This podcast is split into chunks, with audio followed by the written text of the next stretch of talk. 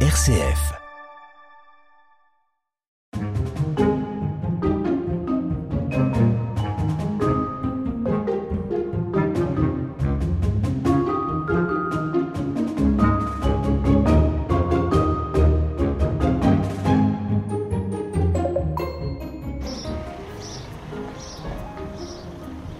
Sommes aujourd'hui dans le petit village de Jupille en Sarthe. Nous sommes devant Carnuta. Carnuta, donc c'est la maison de l'homme et de la forêt. Bonjour, nous sommes avec Sandy. Bonjour. Sandy, comment présenter Carnuta vraiment en deux mots? En deux mots, donc Carnuta, c'est la maison de l'homme et de la forêt. Donc c'est tout un espace qui est dédié à la forêt domaniale de Bercé. C'est une sorte de musée? Oui, alors euh, c'est un musée, mais on peut toucher à tout. Quelque chose me dit, comme nous sommes dans les Pays de la Loire, que le cerf va être à l'honneur Exactement, donc là c'est l'introduction à notre exposition temporaire du moment qui est sur la thématique du cerf. Et donc on vous montre dans l'entrée un petit peu la différence de taille entre un cerf et un chevreuil. Ils sont en taille réelle Et complètement, oui, oui. Donc là euh, on voit bien que le cerf est un peu plus grand que nous. Hein. Donc euh, Jupille, c'est en lisière de la forêt de Bercé et nous allons rentrer du coup dans la maison de l'homme et de la forêt. Donc là, nous sommes devant l'exposition des cerfs qui est là jusqu'au mois de mars, c'est ça? Exactement. Donc c'est une exposition là qui vraiment euh, met en, à l'honneur euh, l'animal emblématique de la forêt. Donc on a fait le choix de la faire durer euh, plusieurs mois. Donc vous pourrez venir la voir jusqu'en en mars 2023. En quoi consiste donc cette exposition? Il y a des photos, il y a des bois un peu partout? Alors on a pris le parti de faire à la fois euh, la vie euh, du cerf au fil des saisons, donc on va voir un petit peu tout son côté euh, biologique, scientifique, les naissances des fans, la chute des bois, le brame du cerf, et puis on a aussi un côté artistique, et parce qu'on a exposé des photos de deux artistes du territoire, donc Joël Geffrey et, et Rémi Lépiné, et donc ils nous montrent aussi un petit peu toute la vie de la famille du cerf, donc avec les biches, les fans, et puis ensuite également celle du cerf, on finit sur la période du, du brame. Je vous propose, peut-être qu'on va pas voir de cerfs en pleine journée, mais de faire un petit tour en forêt après. Ah ben bien sûr, on va essayer. Avec cette chaleur, on verra. Mais si on est chanceux, peut-être qu'on entendra des, plutôt des oiseaux. On parle également de, de la chasse aux cerfs. Oui, oui, oui, bien sûr. Et c'est vrai qu'il faut, il faut aussi en parler, puisque la forêt de Bercé, c'est une forêt qui est domaniale. Donc c'est une forêt où, où on gère et également on fait pousser des arbres pour les couper, puisque voilà, euh, tout le monde euh, peut regarder dans sa maison. On, utilise beaucoup de bois dans notre quotidien. Et donc c'est vrai qu'on a besoin de forêts de production. Et, euh, donc là, c'est une forêt qui est gérée par l'Office national des forêts. Et donc, bah, il faut trouver un équilibre entre la pousse des arbres et cette, famille de grands de cervidés, en fait, qui, bah, aiment bien généralement manger les petits bourgeons d'arbres. Et bah, au jour d'aujourd'hui, on n'a plus d'ours, n'a plus de lynx, euh, on n'a plus ces grands prédateurs qui, euh, bah, qui pouvaient euh, manger, euh, réguler un petit peu la, les, les, an- les grands animaux. Donc, bah, c'est vrai qu'il y a l'homme qui intervient aujourd'hui en forêt de Bercé. On chasse des cerfs, mais cette partie bois, je dirais, j'ai l'impression que ça se passe à l'étage? Ah, exactement. Là, si on veut vraiment rentrer un petit peu dans le monde de Bercé et puis découvrir tout, tout ce qui se passe au niveau des arbres, il nous faut monter dans l'espace permanent, donc qui est à l'étage. On va y aller et on voit donc sur les escaliers des bois entreposés. C'est ça, c'est des cerfs euh, locaux? Alors là, c'est des bois euh, qui ont été trouvés par Daniel Girard et en fait là, on en voit six, mais ils appartiennent aux mêmes cerfs, euh, mais euh, avec des années différentes. Donc c'est pour vraiment montrer que chaque année, le cerf va avoir des bois qui vont grandir un petit peu plus, pour justement pendant sa période de, de maturité sexuelle, on va dire, c'est ça, parce qu'il faut que le, le cerf, les bois sont là au mois de septembre pour le pour le brame du cerf et c'est notamment voilà, ça lui sert bah, de, de drague, hein, parce que voilà, il lui faut D'apparat. plein de- mais d'apparat, voilà, exactement. Il faut euh, séduire les femelles, donc pour ça, il faut avoir les plus beaux bois.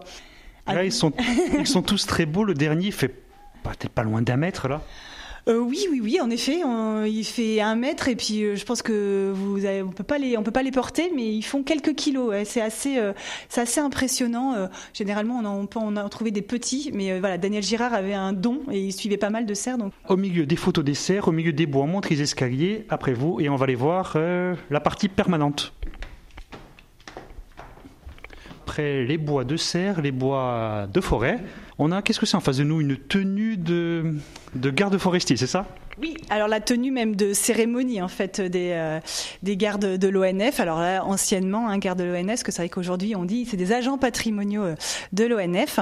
Et donc c'est vrai que bah, pour les belles cérémonies, notamment ceux qui ont pu euh, connaître les baptêmes euh, des arbres remarquables en forêt de Bercé comme le chêne bop, et ben les, euh, les agents de l'ONF avaient une tenue de cérémonie qui fait un peu penser aux gendarmes. C'est vrai, avec le képi. Avec un képi, les petites médailles, les beaux boutons. voilà, c'était assez austère pour. mais ils les mettent que, que très très peu pour cérémonie parce qu'on les voit surtout en forêt avec des, t-shirts gris ou kaki. Oui, exactement. Ils ont plutôt une tenue normalement qui passe un peu partout, même si les nouveaux euh, ont un petit peu de rouge pour que tout le monde puisse les repérer. Ça manque de son. Est-ce qu'on peut avoir des, sons de la forêt? Tout à l'heure, on parlait de cerf. Je suis sûr que. Il est par ici le cerf. On vous suit. Donc le cerf est là.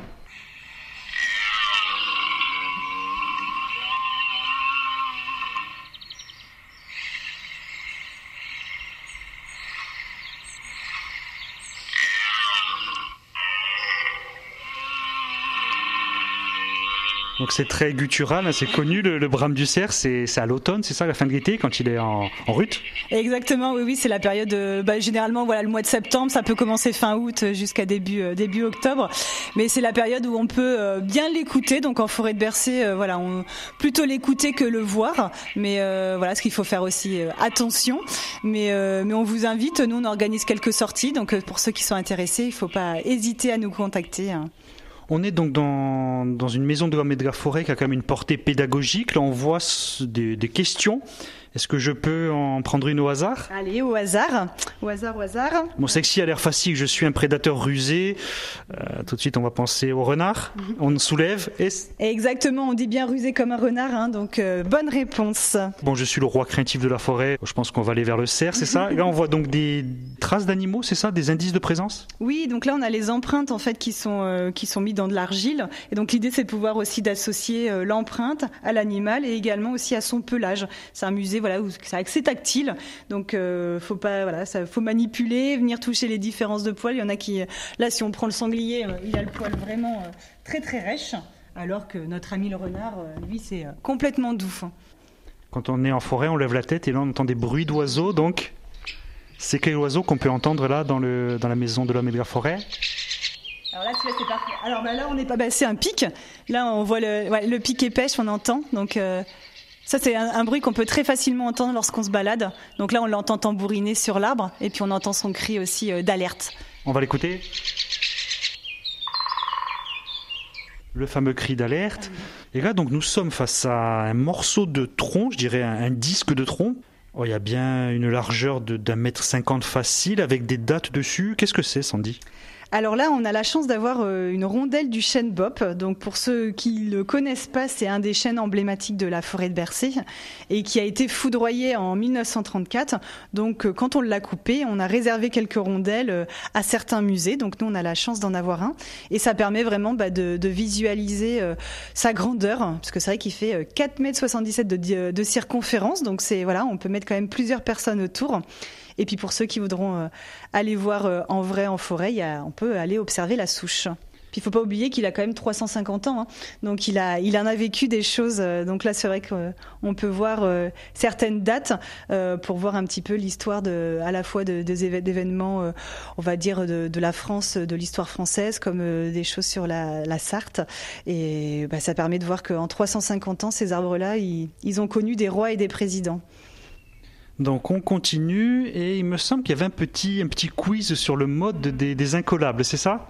Oui, exactement. On a un jeu qui appartient à l'ONF et euh, voilà, avec une petite roue à tourner, on va, on va essayer de faire un test et on va voir si, si vous êtes bon. Hmm Je tente, allez. on va tourner la roue.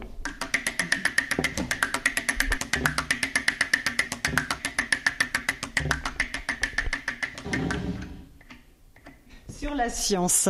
Alors, alors, est-ce que, alors c'est vrai ou faux? Est-ce que le chêne liège a une structure qui lui permet de résister à l'eau et au feu? Je dirais vrai, mais pourquoi je ne sais pas.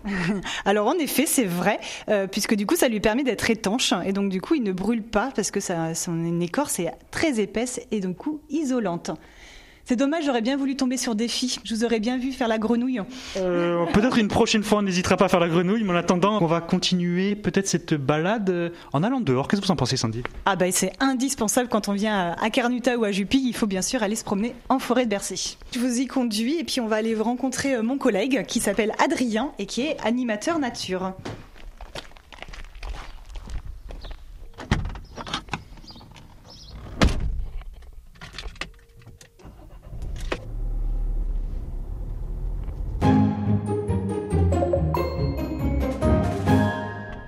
Nous sommes toujours avec Sandy Servant de la maison de Carnuta, la maison de l'homme la forêt, donc à Jupille en Sarthe. Et là, nous avons quitté la maison en elle-même pour nous balader dans les bois. On entend des petits bruits d'oiseaux, Sandy? Ah bah oui, là ils sont en pleine forme. Donc là on entend euh, quelques petits oiseaux, là toute la fête famille des passereaux. On doit avoir du pouillot, du rouge-gorge qui, euh, qui nous parle.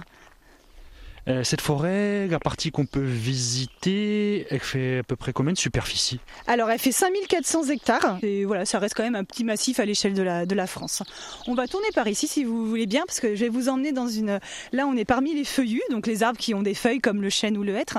Puis après on va se diriger vers une autre parcelle, c'est une petite surprise. Vous organisez vous-même avec le Carnuta des visites? Tout à fait. Alors on fait des sorties en forêt euh, pour les familles, euh, plutôt pour les adultes, à chaque fois avec des thèmes très différents. Ah, alors voilà, on va arriver dans une parcelle de résineux, donc c'est des Douglas. Et alors là, on va falloir qu'on qu'on essaye de transmettre à nos auditeurs euh, les odeurs qu'on va pouvoir sentir dans cette parcelle. C'est pas simple, mais on va y arriver. On va tenter. Enfin, moi, en tout cas, j'ai la réponse. Ah. Je vais vous laisser leur en parler. Est-ce que vous sentez qu'il y a quand même une odeur un petit peu différente alors moi je trouve que ça sent la barbe à papa. J'allais dire la barbe à papa, pas loin de la vanille aussi. Ah oui, aussi, ça peut être aussi un peu la vanille. C'est vrai qu'en fait, les, Douglas, ils dégagent une odeur qui est, qui est toute particulière. Et notamment quand euh, en plein été, avec, euh, avec la chaleur, c'est, euh, je trouve que ça, ça donne une ambiance complètement différente de, de la forêt de feuillus dont on a l'habitude. Ça donnerait presque faim. Ah ben, euh, moi, à chaque fois, à chaque fois, j'ai l'impression de voir la, grosse barbe à papa et d'être à la fête foraine. Mais euh, c'est assez curieux que ça dégage cette odeur-là parce que par contre, si on, on froisse un petit peu les, là on le sent bien, si on froisse les aiguilles de Douglas, ben, ça sent pas du tout la barbe à papa. Ça sent un peu la mandarine ou la clémentine. ça sent un petit peu la grume en fait, oui.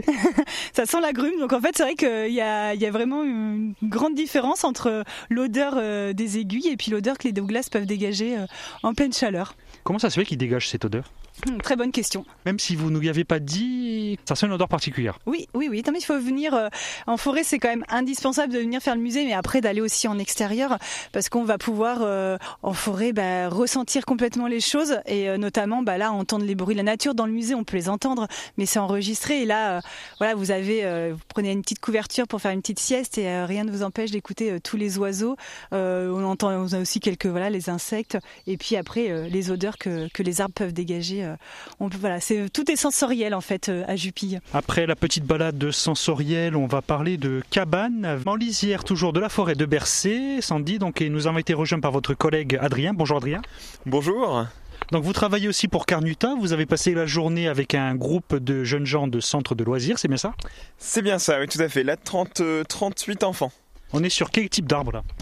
Alors, la forêt de Bercé, c'est une futée régulière, principalement de chênes. Voilà elle est euh, souvent accompagnée, les chênes sont souvent accompagnés en sous-étage par des hêtres qui vont servir en fait à gainer les chênes, c'est-à-dire à forcer la croissance du chêne de façon verticale. Parce qu'un chêne, si on le laisse tout seul, il va grandir très haut, mais il va aussi avoir tendance à faire des branches basses, à s'étaler un petit peu parce qu'il a plus de place.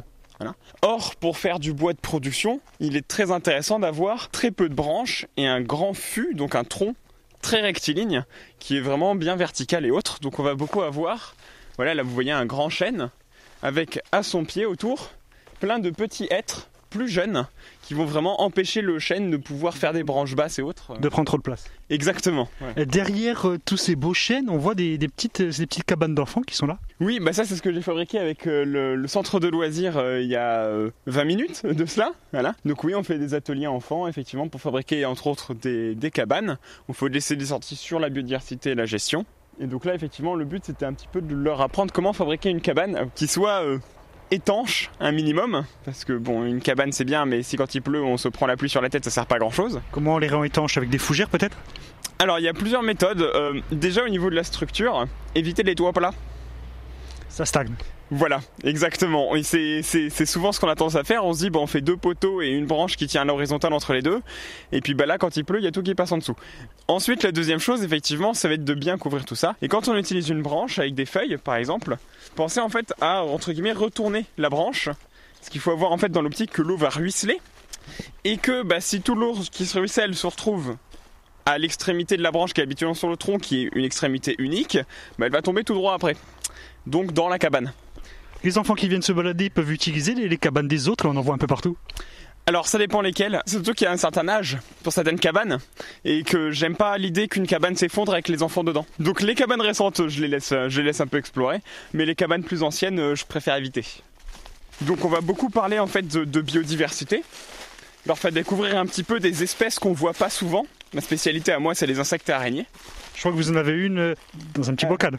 Alors ça, c'est une petite, cette petite bête, c'est ce qu'on appelle un scarabée bousier. Il va sur les bouses, il les mange, il en fait des boules sur lesquelles il va pondre pour nourrir ses jeunes. Et euh, petite anecdote sympathique, c'est que ces scarabées bousiers, ils sont en train de sauver un continent entier. Lequel? L'Australie. Comment ça se fait? Bah, En fait, en Australie, ils ont euh, les colons ont apporté des vaches. Jusque-là, rien de bien surprenant. Les vaches produisent des bouses et elles produisent pas n'importe quelle bouse, elles produisent des bouses liquides. Or, jusqu'à présent, jusqu'à l'arrivée des colons, aucun animal australien ne faisait de bouse liquide. Du coup, les Australiens se sont retrouvés avec des hectares et des hectares de terres cultivables qui n'étaient plus cultivables parce que couvertes de bouse de vache séchée. Donc on a dû envoyer des containers de scarabées Carrément des containers. Des containers de scarabées bousiers pour décomposer ces bouses de vache et pour que les fermiers australiens puissent récupérer des terres cultivables en fait. Donc il a sauvé l'agriculture australienne. C'est quand même pour un petit scarabée, c'est pas mal. Et est-ce que les enfants, ils peuvent voir des, des, bestioles un peu plus grandes que les insectes quand ils se baladent avec vous? Des euh, oiseaux peut-être? Les oiseaux, c'est possible, mais là encore, euh, comme on est sous une futée assez ancienne, on a des arbres qui font facilement 40 mètres de haut. Ici, en forêt de Bercé, on est vraiment pas loin de la route, enfin on peut marcher longtemps mais on peut tout de même apercevoir des, jolis animaux. Oui, tout à fait. Euh, globalement, effectivement, on peut très facilement observer des animaux. Là, j'avais une, une, famille qui me disait qu'elle voyait des cerfs quasiment dans son jardin tous les jours. Ils n'ont pas peur de l'homme? Alors, ils n'ont pas spécialement peur de l'homme, mais le, ils aiment quand même la tranquillité. Donc quand on en voit un, faut éviter de courir vers lui en criant maman il est joli, euh, parce que ça pour le coup, euh, c'est sûr qu'il va partir. On peut pas approcher les cerfs comme ça. D'ailleurs quand on fait des sorties brames, on recommande aux gens de simplement de ne pas mettre de parfum. Ils sentent également la transpiration ou ils sentent que les odeurs artificielles Alors, ils sentent tout. Voilà. Euh, savoir que euh, une des composantes qui fait quand on va observer le brame, c'est qu'on regarde le sens du vent. Parce que. Vous relâchez le petit bousier là, c'est ça Oui, exactement. À peu près d'ailleurs à l'endroit où je l'ai trouvé, il était à 5-10 mètres de là. Euh, globalement, c'est des animaux qui sont très actifs. Hein. Même dans ma main, il n'arrêtait pas de se balader. C'est des animaux qui, qui, cherchent activement leur nourriture.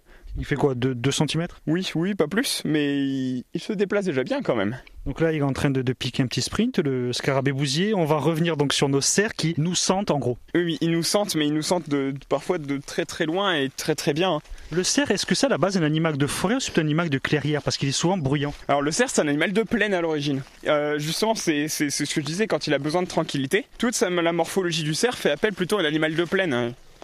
Les grands bois en, forêt, c'est pas très pratique pour se déplacer dans les branches. Mais du coup, oui, c'est vraiment un animal de plaine qui s'est réfugié en forêt. À l'inverse, par exemple, le chevreuil, lui, est vraiment un animal de forêt. Il est beaucoup plus agile dans les forêts et dans les, dans les sous-bois. Donc il a beaucoup moins ce problème de déplacement-là. À la base, le bois de Bercé servait à construire des navires de guerre, c'est bien cela? En gros, la forêt de Bercé, elle a été exploitée depuis très très très longtemps. Euh, on en trouve des traces déjà au XIe siècle. Et elle était déjà exploitée par les paysans locaux. Ils qu'il y avait des droits d'usage, que ce soit pour la production de bois de chauffage ou euh, pour faire paître des cochons, pour manger les glands, etc. Quand Louis XIV est arrivé, il a voulu concurrencer la marine anglaise, donc faire des bateaux de guerre. Et là, il, a, demandé à son Premier ministre, Colbert, d'aller chercher toutes les forêts qui pouvaient produire du bois pour ces bateaux-là. Donc là, Colbert a fait le tour des forêts françaises, a noté les forêts intéressantes et a fondé le domaine, enfin a fondé, a repris et mis actif, parce qu'il existait déjà avant mais il n'était pas très actif, le domaine des eaux et forêts qui se sont chargés du coup de réguler ces usages de la forêt pour permettre une régénération, parce que vous dites bien que si les cochons mangent la totalité des glands, qui sont ce qu'on appelle les semis, donc la, la garantie que la forêt va continuer à pousser. Donc il a commencé à mettre en place des régulations, et ça fait effectivement 400 ans que l'homme la gère à but de produire du bois, d'abord pour des bateaux de guerre. De nos jours, on est plutôt sur des tonneaux pour le vin. Également la flèche de Notre-Dame pour le coffrage pour le tabouret de la flèche, donc la structure qui va supporter le poids de la flèche. Et après, savoir que ça, ça paraît très impressionnant, mais c'est au final 8 arbres sur une forêt de 5400 hectares. Donc on est quand même sur quelque chose qui est très médiatique, très impressionnant. Mais exceptionnel. Mais exceptionnel, voilà. Donc nous arrivons à la voiture, retrouvons Sandy. Adrien, sans doute, vos jeunes gens vous attendent. On va vous laisser tranquille. Merci Adrien. Bah merci à vous, je vais m'occuper de cette classe. Merci, bonne journée. Merci Adrien. Donc nous sommes toujours dans la forêt de Bercé. Nous retrouvons Sandy. Euh, Sandy, on est à combien de, minutes là en voiture de la forêt de Bercé? Il faut compter à peu près voilà 3-4 minutes en forêt pour être directement immergé. Et puis après, on a quelques lieux emblématiques comme la fontaine de la Coudre ou la futaie des Clos. Mais là, on vous donne un petit plan à Carnuta et il n'y aura aucun souci. vous pourrez vous repérer. Ou alors après, pour ceux qui le souhaitent, vous pouvez venir à l'aveugle et puis vous perdre aussi naturellement en forêt. C'est bien. Il y a de quoi faire même avec les enfants juste pour faire du land art. C'est un endroit qui est ouvert à tous, donc faut venir en profiter. Combien mesurent ces arbres et si vous me pardonnez l'expression, c'est quoi comme modèle Alors en forêt de Bercé, euh, notamment euh, là si on prend l'exemple des chênes parce que c'est vraiment l'arbre euh, bah, qui est cultivé en forêt de Bercé, ça va être on a des arbres qui vont mesurer jusqu'à 50 mètres de hauteur. Donc on a même le record d'Europe hein, pour le pour le chêne. donc il est un petit peu secret celui-ci, mais mais on a des très très beaux chênes. On peut avoir des chênes voilà entre 40 et 50 mètres et qui généralement sont assez hauts et qui n'ont pas forcément trop de branches, euh, puisque pour faire des tonneaux, il faut des arbres qui n'ont pas trop de branches, parce que si on a une branche, on a un nœud. Et si on a un nœud, on a des fuites dans un tonneau. Mais c'est vrai que l'objectif principal aujourd'hui pour les plus beaux arbres de Bercé, c'est quand même la tonnellerie. Donc avant de, de reprendre le chemin, c'est quoi ces petits oiseaux qu'on entend? Alors on peut entendre euh, notamment le pouillot euh, qui est euh, un petit oiseau qui fait des tit chap tit chap tit chap. Ça c'est un qui est assez facile à entendre. Après sinon en forêt aussi là on a le, le pic ou toute la famille des pics parce qu'il y a le pic pêche, le pic vert ou le pic noir qui sont très faciles à entendre parce qu'ils ont vraiment un, cri un petit peu je serais pas je serais pas très le faire mais qui est assez assez scandé. Donc là vous pouvez facilement les entendre et après pour en savoir plus bah, le mieux c'est de faire une petite visite. Et les visites organisées par euh, Carnuta ainsi que la maison, c'est pour tous les âges et tous les goûts? Oui, tout à fait. Là, c'est vrai qu'on a des activités qui vont commencer euh, même pour les tout petits, pour les 2-4 ans, et puis euh, jusqu'aux adultes. Même si au soleil il doit faire chaud, on imagine les températures plutôt agréables une fois dans les bois. C'est dû aux arbres ou c'est juste dû à l'ombre Alors c'est dû aux arbres parce qu'ils font de l'ombre. Euh, mais euh, c'est vrai que si même s'il y a une canicule, vous pouvez venir vous, euh, vous mettre en forêt. Il y a toujours plusieurs degrés de différence. Mais ça voilà, on en entend beaucoup plus souvent parler maintenant entre les routes goudronnées ou des cours d'école sans arbres où il fait très chaud et là des forêts où il y a beaucoup beaucoup de végétation. Et ben là c'est la différence, elle est elle est très flagrante. Et même par des grandes chaleurs, bah, venez en forêt, il fera fera toujours plus frais. Dernière question, pourquoi ce nom de Carnuta? Ah, alors Carnuta, c'est en rapport avec la forêt des Carnutes, puisque pendant un temps, on pensait que la forêt de Bercé était un vestige de cette grande forêt qui était sous Jules César, où euh, Jules César, dans ses écrits, parle d'un immense massif forestier qui s'étendait du nord de la Loire jusqu'à la région parisienne. Et donc, on a longtemps pensé que Bercé était un petit bout de cette forêt-là. Mais depuis euh, les années 2015, on a fait euh, des études et notamment il y a un radar qui est passé sur la forêt qui a pu étudier tous les dénivelés de sol et on a pu apprendre que finalement à l'époque de Jules César, on avait plutôt du bocage ici. Donc, et pas de forêt. Donc, ça appartient pas forcément à la forêt des Carnutes, mais bon, Carnuta entre les deux était né, et donc on lui a donné ce nom-là. Carnuta, ça renvoie un peu à Astérix Ah ben complètement, voilà, Astérix, la forêt, euh, la forêt des Carnutes, euh, Jules César, on est en plein dedans. Parce que les druides, je crois, d'après la légende, venaient cueillir le gui dans la forêt de Carnuta, c'est vrai? Alors dans la forêt des Carnutes, oui, sans doute, ouais, faudrait que je les relise, mais euh, c'est c'est vraiment le parallèle qui peut être fait avec, avec les enfants, et je pense qu'il faut ressortir les albums d'Astérix pour se replonger dedans. Mais alors la forêt des Carnutes, on ne sait pas exactement où elle était non, bah alors après, je pense qu'il y a dû y avoir des recherches euh, plus récentes qui ont été faites, mais c'est vrai qu'elle est plutôt sur le secteur d'Orléans, euh, Chartres également. Donc euh, voilà, c'est, mais on n'a pas les, les délimitations ben, bien nettes comme on aimerait l'avoir. En tout cas, dur d'imaginer quand on voit toute cette végétation, tous ces grands arbres qui avaient des bocages il y a peut-être 2000 ans ici. Donc nous nous sommes baladés dans la forêt de Bercé, enfin en lisière de la forêt de Bercé parce qu'elle est, elle est énorme, à côté du village de Jupy. On a visité donc Carnuta avec Sandy Servant. Il, il nous manque quelque chose? Ah bah là je crois qu'on a à peu près tout fait, faudra juste penser à prendre le pique-nique pour la prochaine fois. Merci Sandy. Merci.